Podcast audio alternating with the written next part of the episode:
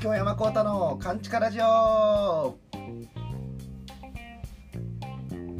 いどうも、えー私が浪曲師で SMA 芸人の京山幸太でございます、えーこのラジオは、えー私がですね世間には声の届かない完全なる地下カンチカから、えーここだけのお話をする京山幸太のカンチカラジオでございます。イエーイ。はい。張り切っていきましょう。イエイ。えー今週はですね結構なんかなんやかんやあまあ浪曲もありないけどお笑いが続いたような、うん、1週間でございましたね。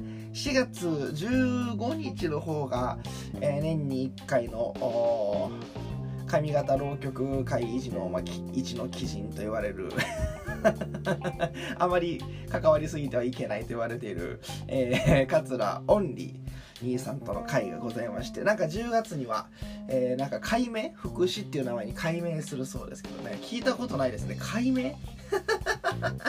襲名じゃないんですね。改名だそうでございますんでね。まあまたなんか変わったことしてます。いやオンリリーさんね。やっぱ久しぶりに会ったけど。変でしたね。なんかえー、とまずねなんか、えー、と自分がトップの出番やったんですよ。それもそもそもなんかこう前のえっ、とねそもそもねこの、えー会が1時半開演って決まっててほんでチラシも吸ってでやってたらオンリー兄さんの方から連絡があってあの申し訳ないんですけど午前中に出番寄せの出番があってあの2時に変更できないですか？って言われて。いやもうチラシ配ってるからできませんと それは。いやそれはちょっと厳しいですよみたいな。えー、あそうですかみたいな。いやもうそれはもうお客さんにアナウンスしてるんでねそれはダメじゃないでしょうかみたいな。あそっかみたいな。あじゃあじゃあえ間間に合わないですか？って言うたら。いやまああの分からへんねん。多分大丈夫やと思うんやけどもしかしたらえーっと開演時間ぐらいの到着になってしまうかもみたいな言ってて。あそんなん全然じゃあじゃああのあの自分が一席目やっとくしみたいな。で舞台の設営があそこちょっと大変なんですけどあそれはじゃあまあ一緒にやろうってことになって前日にねあらかじめ。だからもう問題ないじゃないですか言うて自分がまあ一席目やって。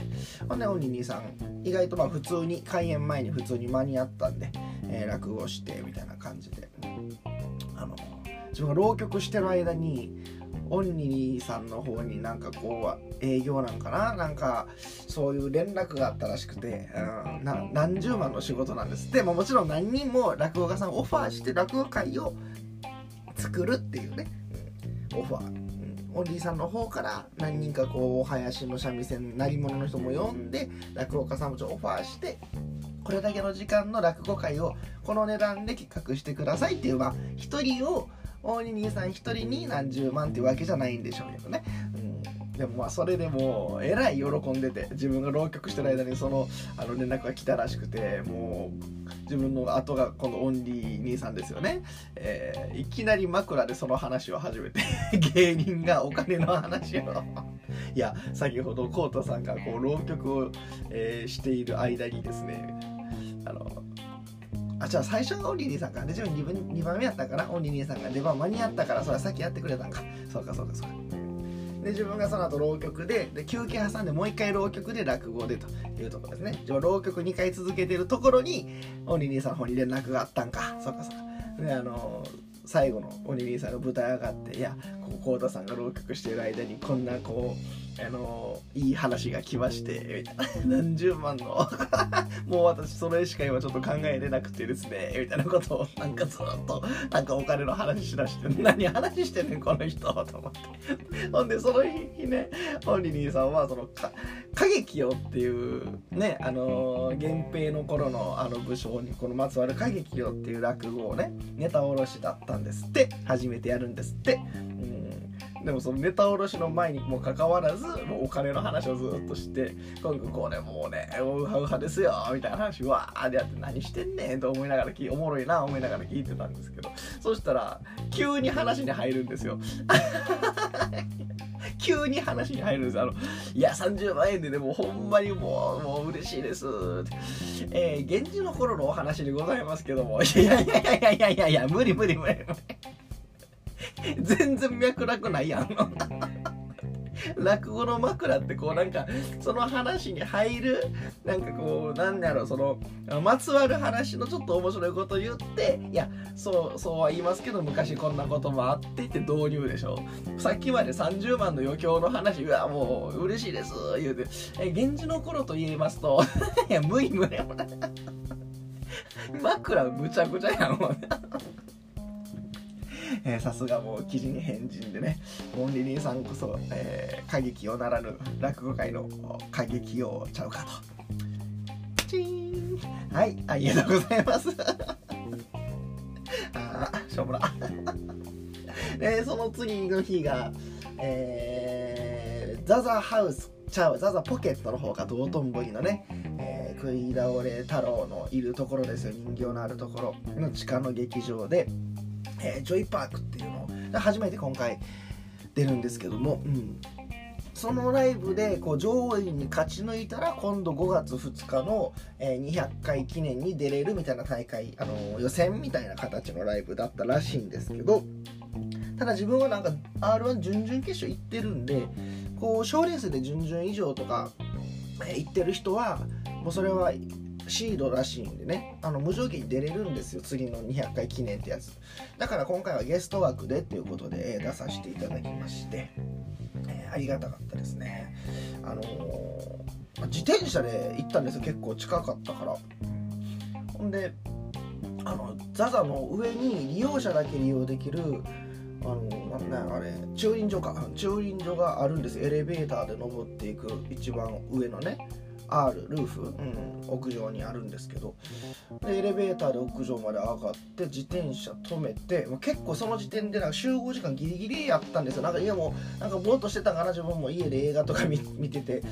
あとネタの練習とかしてその後いろいろ舞台の用意しよう思ったら意外とこう物が見つからへんくてあかんあかんあかん言うて家出るのギリギリになっちゃったんですけども。まあまあギリギリ間に合うかなみたいなところで、えー、5分前に、えー、その駐輪場に着いて自転車止めてほんで今度会場は地下1階なんで屋上から地下1階に今度戻ろうと思ったらそのエレベーターから乗ったらいいんかなと思ったらエレベーターボタンが下に行くボタンないんですよ。上上に上がる？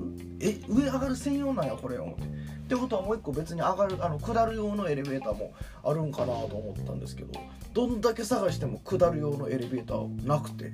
ええやばいやんやばいやんみたいな。でこうあのあじゃあじゃあえ非常階段で行かなあかんのかなと思って非常階段見たらこれは緊急時以外は絶対に開けないでください。開けるとあのなんかあの警報が作動しますみたいな 書いてて階段でもないんや？えどうしたらいいみたいな。えどうしようどうしようどうしようみたいな。ほんでなんかこう緊急時用のはしごみたいな下に降りていくやつもあったんやけどいやこれではないやろさすがにと思って。えどうしよう？管理のこの、えー、このビルの食い倒れビルかなんか知らんけどこのビルの管理者の人とかに電話しなやばいやばいやみたいな。えあとあと2分やみたいな。ええー、と探して探してずっと駐輪場うろうろしてもう34分ぐらいずっとうろうろしてあと1分前ですよ。あと1分で集合時間やのに見つからへん。うわ終わった。遅刻とかはやっぱ嫌やから一応プロとして。うわ最悪や思ってて。えー、なんで？と思ってもう一回あの登ってきたエレベーター見てみたらエレベーターって大体ボタン右側にありませんよ。上る下るのボタン上下矢印のボタン。そのエレベーターあの左についてて。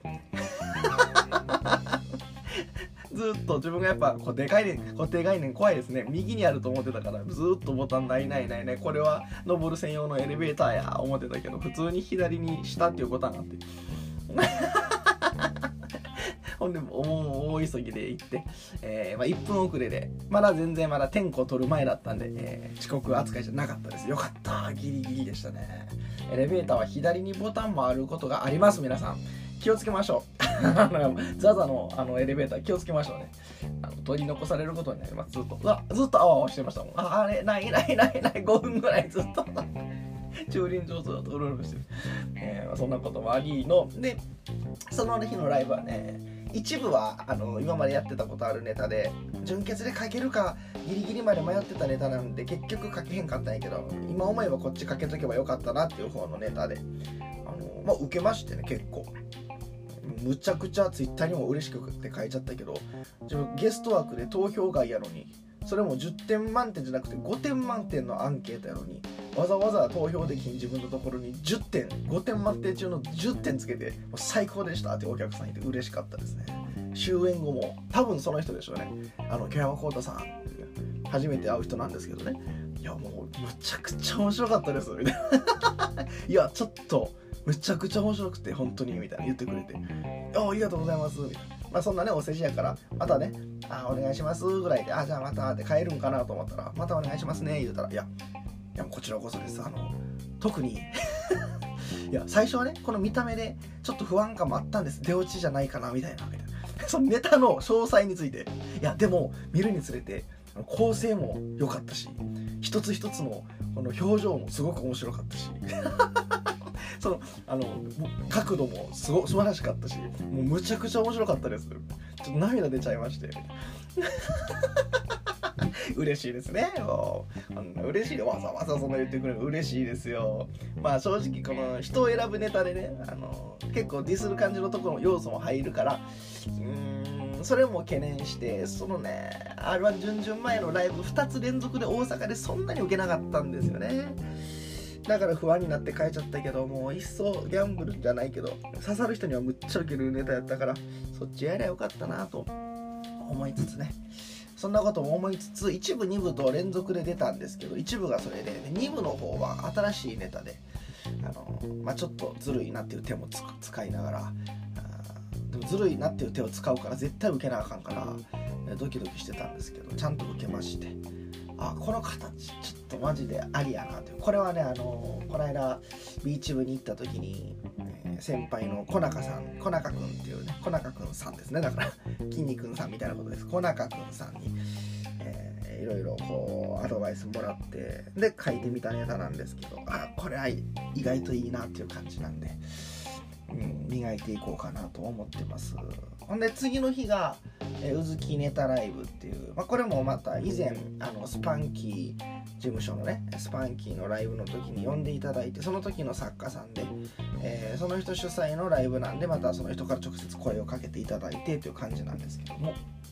それもその2部でやった新しいネタをちょっとまあここは思ったより受けへんかったなっていうのは省いたりとかあこれもっとこれ言ったらよかったなっていうのを足してそれも受けましてね受けたんですよ結構これも。ほんで昨日が塚本でコメディアワーですよね、まあここはねお客さんが良すぎてね ちょっとね 全部受けてまうからまああれなんやけど。まあなんか珍しく4舞台連続ずっと受けてて調子いいなっていう感じですね、うん、新しいネタをもうちょっと磨いていこうかなと思ってます。はい。あのその塚本の日があのこのこの間言ったかな？ジムに行ってるんですよ。塚本にも出てる横山チョップさんというね AKA AKA 横山チョップさんですよ。本本本の真の姿はボディビルの連盟の理事を務めている、まあ、小川会長ですけどもね。この人に、まあ、こうマンツーマンでこうしごいてもらってやってるんですけども。前回今まだ本当は週3で通った方がいいらしいんやけど自分はスケジュール的に多分週2しかね今んとこ通えへんから本当は3分割したんやけど今2分割で上半身の日と下半身の日で週2回やってるんですけども。上半身の日はねまあしんどいんですよ。しんどいけどまだいいんやけど。下半身のトレーニングの時やっぱ下半身の筋肉足とかって一個一個大きいからかな。消費エネルギーがすごくてもう ほんまに吐きそうになるぐらい追い込まれるんですよ。特にまた自分もしばらくトレーニング真剣にやってなかったから忘れちゃっててグッて力入れる時に息止めてやっちゃったんですよね。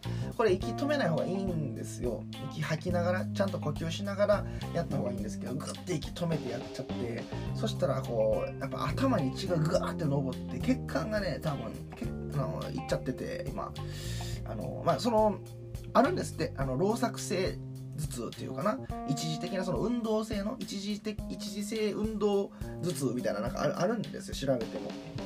でこれはもうあのトレトレーニートレーニングする人のことトレーニーのあのあるあるらしいんですけどね。ちょっとまあ1ヶ月もしかしたら1ヶ月ぐらい続くかもしれないですって運動後とかのあの頭ちょっとズキズキするっていうのが起こっちゃってて、まあ、舞台の後もちょっとだけズキッとするんやけどまあまあ支障出るほどではないんですけどそんなんもあるからね。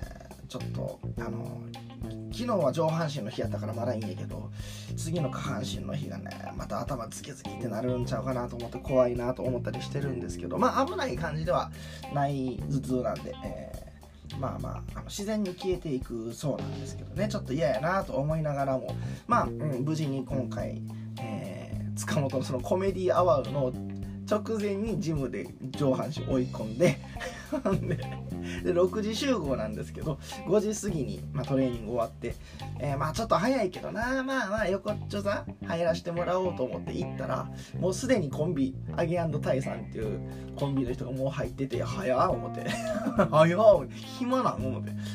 ささらにそのアゲタイのアゲアゲさんの方はその日誕生日なんですよ。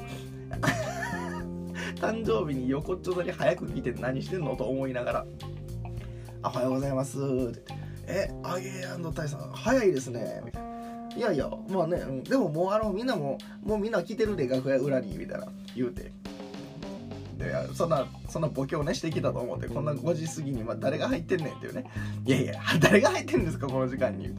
そんな、そんなみんな暇なわけないでしょって突っ込んで、ほんで、楽屋行ったら、ほんまに何人か来てて。いや、やばい。悪いこと言うたなと思って、そんな暇な人間いないでしょとか言うてもた。おった暇な人間いました、結構、塚本に。暇なわけないんやけどな、芸人がそんなネタ作ったりね。えー、なんか皆さん早いですね、入りがそんなんもありながら、えー、なんとか楽しい1週間を過ごしました。まあ、塚本ももちろんね、いいお客さんなんで、受け、受けるというか、なんか変にもうなんか拍手起こっちゃって、そういうネタちゃうねんけどな、みたいな。えー、やりながら、うん、ほんで塚本の終わった後ちょっと打ち上げというかみんなでねご飯食べるんですけど前回はねその横山チョップさんとポンスケさんがこのコンビ名を巡って喧嘩までは言ってへんだけど結構言い合いになって酒も入るからみんな。ちょっとこれはちょっとどこ思うみたいな白熱しだして自分はもう途中で書いたんですけど結構その後白熱したらしいんで。全体 LINE で2人とも謝罪してました。皆さんお騒がせしました。そんなんがあって。で今回は今回でもう一人あのデコボコさん、まあ、デブリ親子さんっていう名前で出てる、うん、吉本のああんま言うたらあかんかな。まあまあか、えー、コンビの人がいて。ここはここでネタについてまた今度昨日は白熱しだして。毎回どのコンビかが喧嘩する。打ち上げで。それを見てみんなで酒を飲む。ってえなんなんだ。いい大人が喧嘩してるの面白いですね。喧嘩っていうかね、まあ、コンビ間の熱い思いがあるからこう意見を忌憚なく述べるみたいな感じですけどね。そんな「オラー!」みたいなないですけど。あの大人が言い合ってるの面白いです。旗から見てると。はい、まあ楽しい1週間でした。いいネタもできてきたような気がするんで、えー、いいネタに育てばいいなっていう感じですね。なんかいい感じはしますけどね思ったより。うん。はい、えー、事前にお便りを募集しておりました。えっ、ー、とねなんかあれですね。初めの一歩の日なんか始まった日でしたね。何やったっけ？なんかが始まった日なんであなたの初めての経験みたいなこととかなんか教えてください。ということで募集しておりました。ラジオネームゴリゴリラさん、えー、初めてバーに飲みに行った日。二十歳になったばかりの頃に初めてバーに行きましたがマスターに飲み物を聞かれましたが何を頼んでいいのかも分からずとりあえずウイスキーと言いました。するとウイスキーの中でも何の種類かと聞かれ、スコッチバーボンなど知りもしなかった私はとりあえず聞いたことのあるバーボンを注文。確かにね。えさらには飲み方を聞かれましたが飲み方って何？飲むだけやんと困惑して困惑しているとストレートロックソーダ割りなどできますがと言われこれまた聞いたことがあるというだけの理由でロックを注文。えー、それまでそんなに強いお酒を飲んだことがなかったので生まれて初めてのバーボンロックはあまり美味しいと感じませんでした。今では大好きです。わかる自分もかなり近いことがありますね。二十歳ぐらいの時に初めてバーに行ってで何飲みますか？言うてもう何も飲んでもいいか分からへんしあのパッて後ろ見たらその当時ねあれなんやジムビームかな？ジムビームのえっとねハイボールかな。とりあえずジムビームの宣伝がしてた。ハイボールじゃないか。ジムビームのあのポスターが貼ってあって当時あれですよ。レオナルド・ディカプリオでしたよ。CM のキャラクターが。そのポスターがバーに貼ってあってあのそんなねオーセンティックバーじゃないんで、えーショットバーというかね安いとこだったんでポスターとかも貼ってるんですけど。もうこれまあ貼ってんねんから間違いないやろ思って。あのじゃああのこれも読み方も分かんないんですよ。ジムビームなのかジンビームなのか、うん、英語で言うたらジムんやけどでも日本語読みしたらジムやからどっちなんやろ思って。分からへん感じで「あジムジムビームで」みたいな。言って「あジムビームですね」みたいな「ジムビームですね」言われて「えー飲み方どうしますか?」全く同じや。飲み方どうされますか?」言われて。うん。自分そこはね自分変に知恵が働いてね。これは知ったかぶりするよりこれ逆に聞く方が分かってる感出るんちゃうかみたいな。えージムビームちなみにあの何が飲み方美味しいですかね？みたいな。今思えばジムビームの飲み方ぐらい知っとけよっていうね音あの2なら 2なら聞くことない酒ないけどそんなこと。何が美味しいですかね？みたいな逆に聞いて。はったりかましたって。そうですね。まあ本当に皆さんいろんな飲み方でストレートロック、うんまあ、ハイボールにするとかが多いですかねとか言うて。全く一緒ですね。自分もあの聞いたことあるストレートっていうのが聞いたことあったんで。えーストレートで。ジムビームストレートで飲む？1杯目？向こうもさ注文されたら出しますわね。初めてバーで飲んだ酒がジムビームのストレートでしたよ。意味わからへん。そんな酒飲み方せんことはないけど飲まんことないけどい一杯目で飲むやつちゃうやろみたいな。ね一杯目じゃなくても飲まんけどそんなもん。ロックかね割るかしとけばよかったですけどね。で初めてストレート飲んでガーッときますよね。あれ40%でしょ？ガーッときてうんってむせそうになるんですよね。それまで氷結とかしか飲んでへんから。そりゃそうですよなんかねその自販機とかコンビニとかで売ってるなんかビールかチューハイかでしょ大体。チューハイ大体そんなビール好きじゃなかったんで昔は、えチューハイのあの氷結とかあとなんか何あの銀のパ銀のパッケージに黄色い文字のなんかレモンサワー自販機でよく売ってるやつ忘れた。あれとかしか飲んでなかったから。グーってきてグーってなりそうになりながらここでむせたらかっこ悪いぞみたいな。もうばそのショットバーでかっこいいも悪いもないんやけどね、うん、やっぱ大人ぶってねストレート我慢して飲みましたね、うんあの一杯でやめたらあ口に合わんかったんやなと思われたら嫌やなと思ってあのおかわりしましたもんストレート。さすがにね。あの水を多めにくれましたよ。マスターも。懐かしいですね。あるあるでしょうね。そんなのもう分からないですもん最初。そっからそのバーにずっと安かったんでね。1杯500円とかだったんで高くて。真っ赤なんで700円とかって。安かった今思えばね。ビール500円で。真っ赤な700円。そんな変わらへん。あのー片っ端からこう順番にいろんなお酒教えてもらいましたよ。こういうカクテルがあるとか。それでなんか一通りあのまあ、安い酒はね種類は覚えた気しますね。そのワインとかは自分分からへんけど違いがまだ日本日本酒はまあ好きやからちょっとは分かるけどワインはねまだそのそんな分かんないですね。違いとか。うん。え次。えラジオネームうー73私は美容室にはあまり行かずにセルフカットで済ますことが多いです。美容室だと美容師さんとお話しするのがあまり得意ではなく点々え初めてセルフカットをしたのは小学3年生頃でした。ということでああ器用なんですね、まあ、自分も美容室でそんな話すのは得意ではないけど芸人になってからなって二十歳な234ぐらいになってからかな。ある程度喋れるようになってきてからは結構こっちばっかり喋ってますね。なんかね。もうなんかこっちから喋ってまうようになってまいりますよね。黙っとけって言うたら黙っとけないけど。なんか向こうも職業からこう話をなんか振らなあかんなって思ってそうな感じを察したらねあのこっちから振ってあげたりしますけどね、そのセルフカットっていうのは、まあ、前髪とかね10代の頃とかなんかしたりしてましたけど。思い出すな。6歳から幼稚園ですね。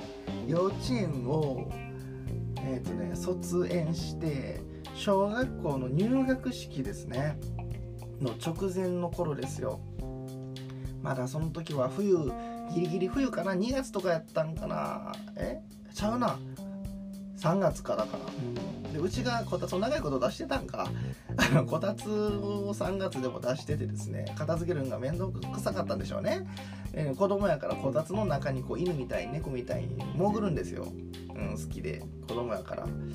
ほんであの好奇心からですねこたつの中なんか大人は見いひんあのシークレットスペースですから何してもバレへんなと思ってちょっとドキドキしながら一回やってみたかったんですよセルフカットっていうのを。でこたつの中で当然鏡もない暗い中あのヒーターのオレンジ色の色だけが見えるなんか自分の顔も見ずにあのハサミで自分の髪をちょきちょきちょきちょき切ったんですよ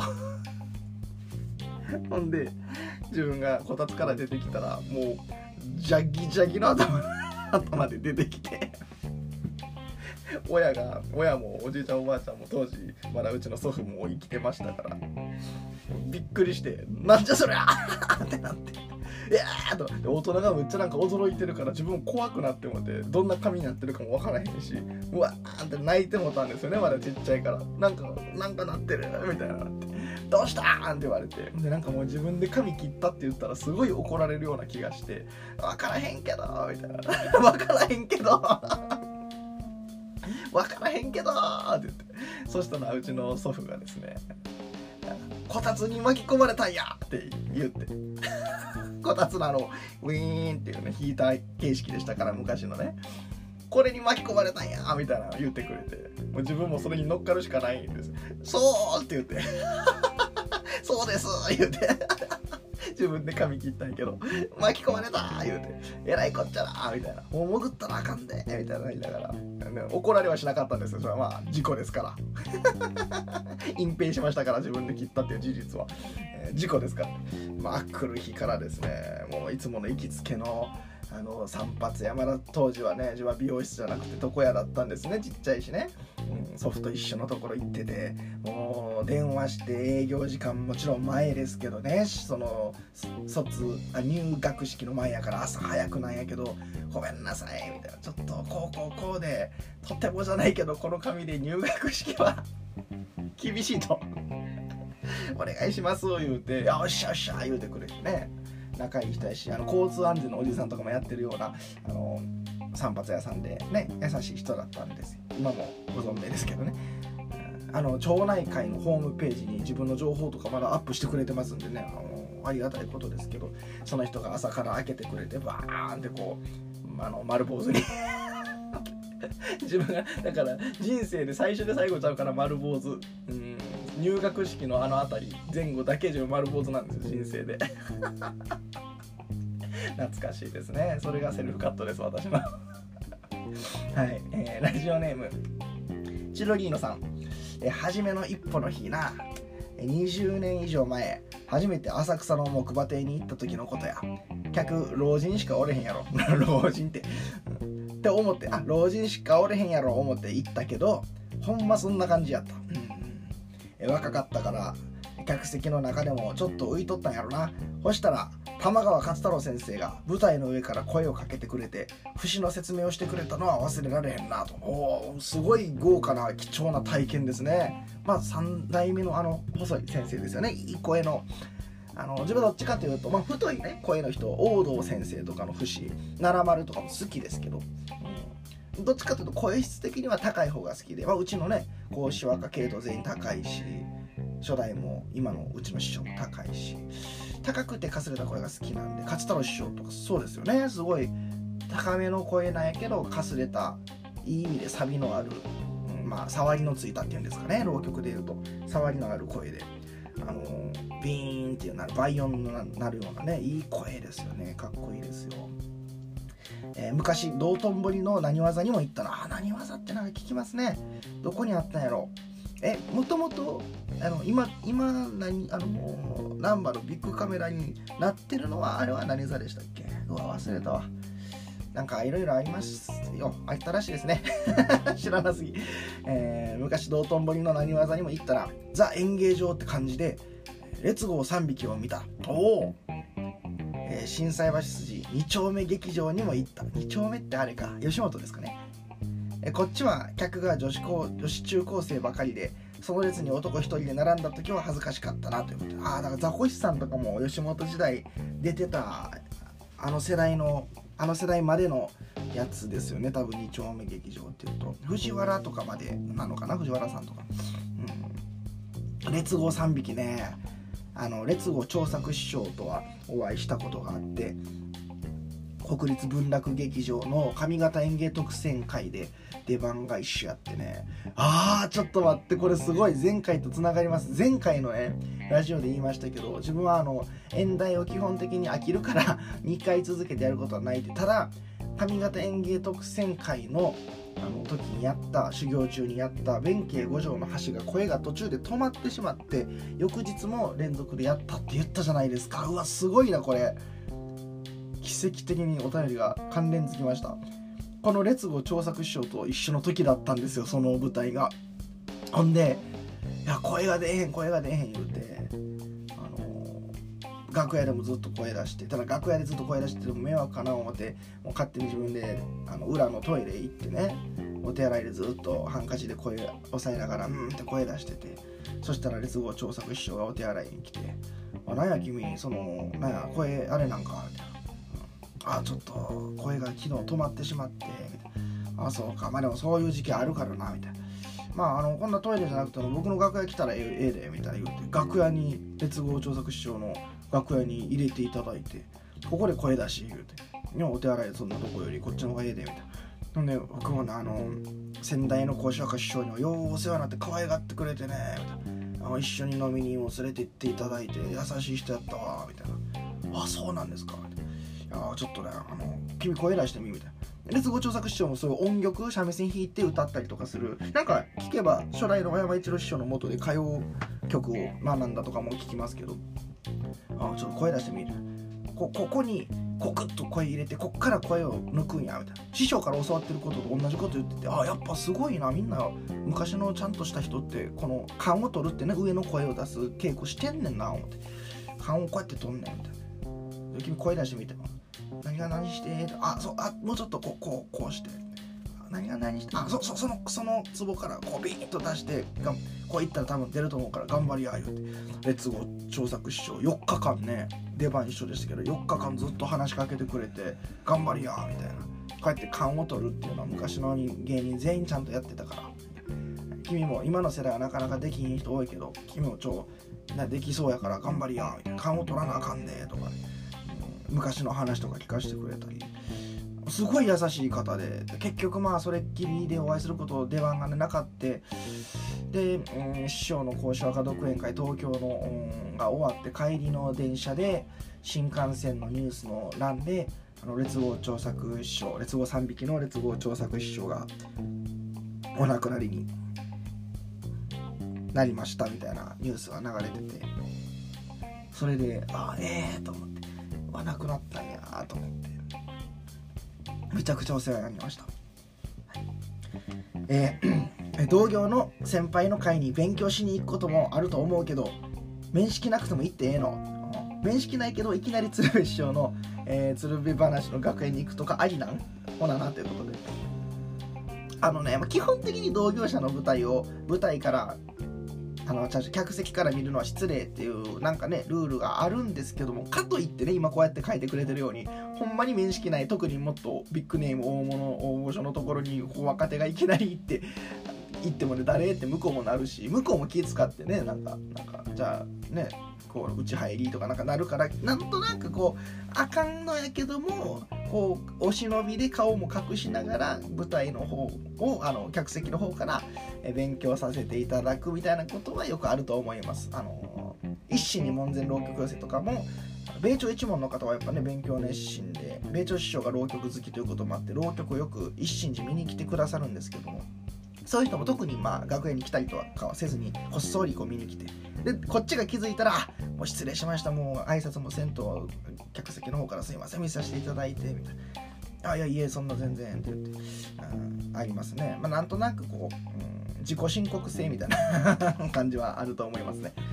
あのオール巨人師匠とかも見に来てくださったりしますしね。別に楽屋に来ないですしお忍びその代わり巨人師匠ってあんま分からへんように来てますけどね、まあバレなかったらいい。バレてもまあなんか謝ったらいいみたいな ところはあるんじゃないでしょうか。はいちょっと真面目な話でした。